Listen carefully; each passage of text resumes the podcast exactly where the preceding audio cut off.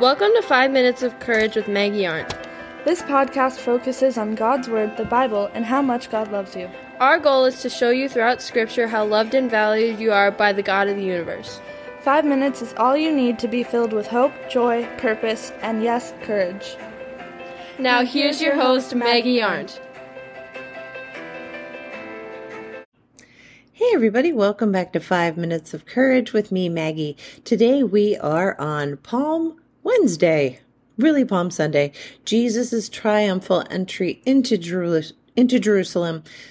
But because it's Wednesday, we're just going to call it Palm Wednesday for today. We are in John chapter 12, and I'm picking up in verse 12. So, John 12, verse 12. And what's happening here is Jews are gathering in Jerusalem in the holy city for the feast of Passover. And Jesus comes in and it's like a parade.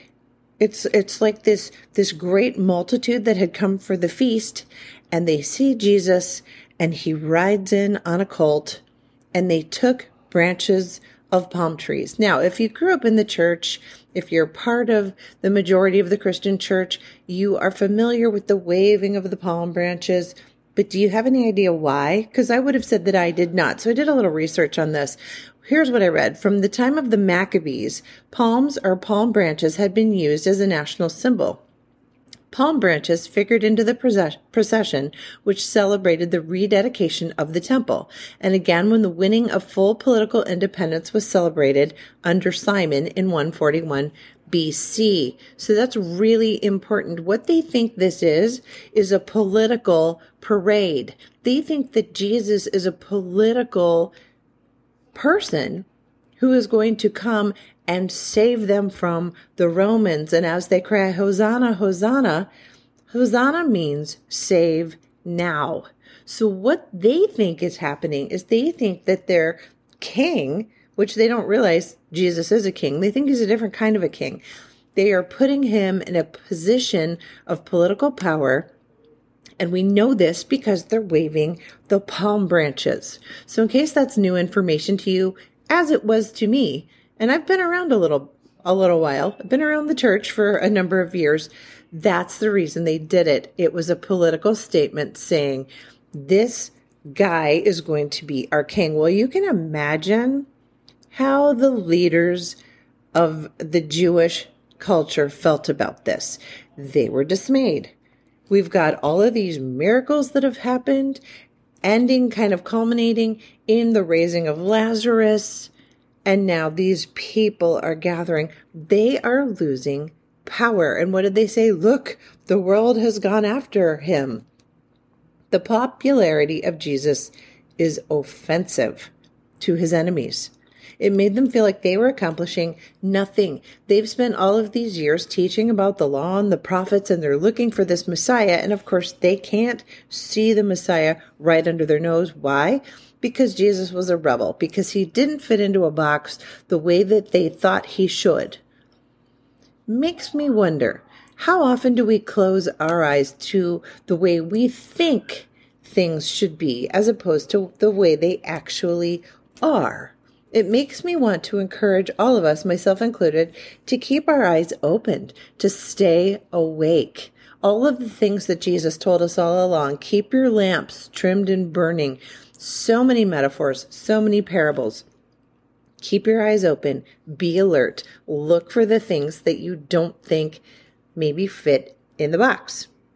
Now, in addition, it says some Greeks came to Jerusalem. Well, another interesting thing what do we know about these Greeks? Absolutely nothing. We are we're told that they are Greek. That is all. So they could have been Greek converts to Judaism. They could have been Greek God-fearers who had great respect for Judaism but didn't convert. They might have just been Greek travelers. We don't know. Probably not that important. But what we do know is they wish to see Jesus because these group these Greeks had heard about Jesus, perhaps his reputation as a teacher and a worker of miracles. What did they know of Jesus? We don't know. But what what we do know is they wanted to know more about him. So they came to Philip. Philip asking to see Jesus. And this is when Jesus uses a parable about the wheat. And I'm going to read it right from the NLT. I'm in verse 23. Jesus is speaking and he says, Now has, the time has come for the Son of Man, he's speaking of himself, to enter into his glory. I tell you the truth. Unless a kernel of wheat is planted in the soil and dies, it remains alone. But its death will produce many new kernels, a plentiful harvest of new lives.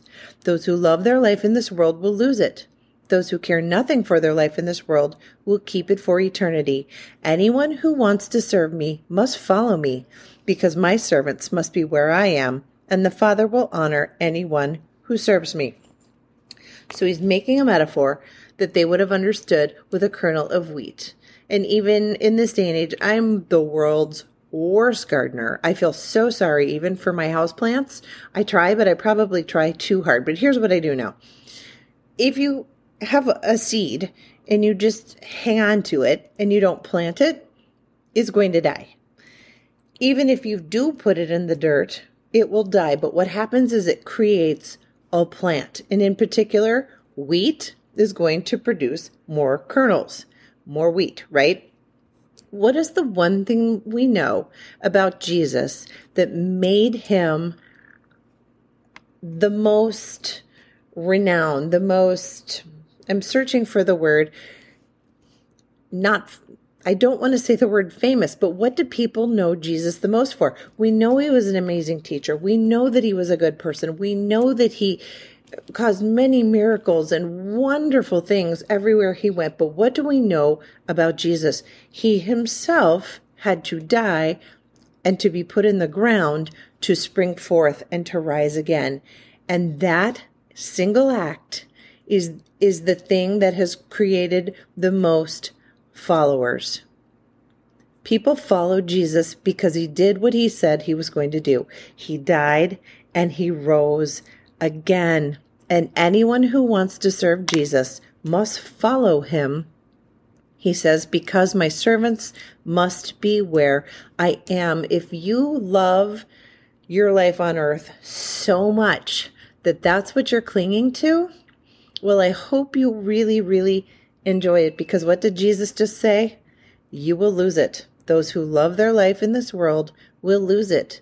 When you die, that will be that. You don't get to take anything from your earthly life with you. But those who care for nothing in their life in this world will keep it for eternity.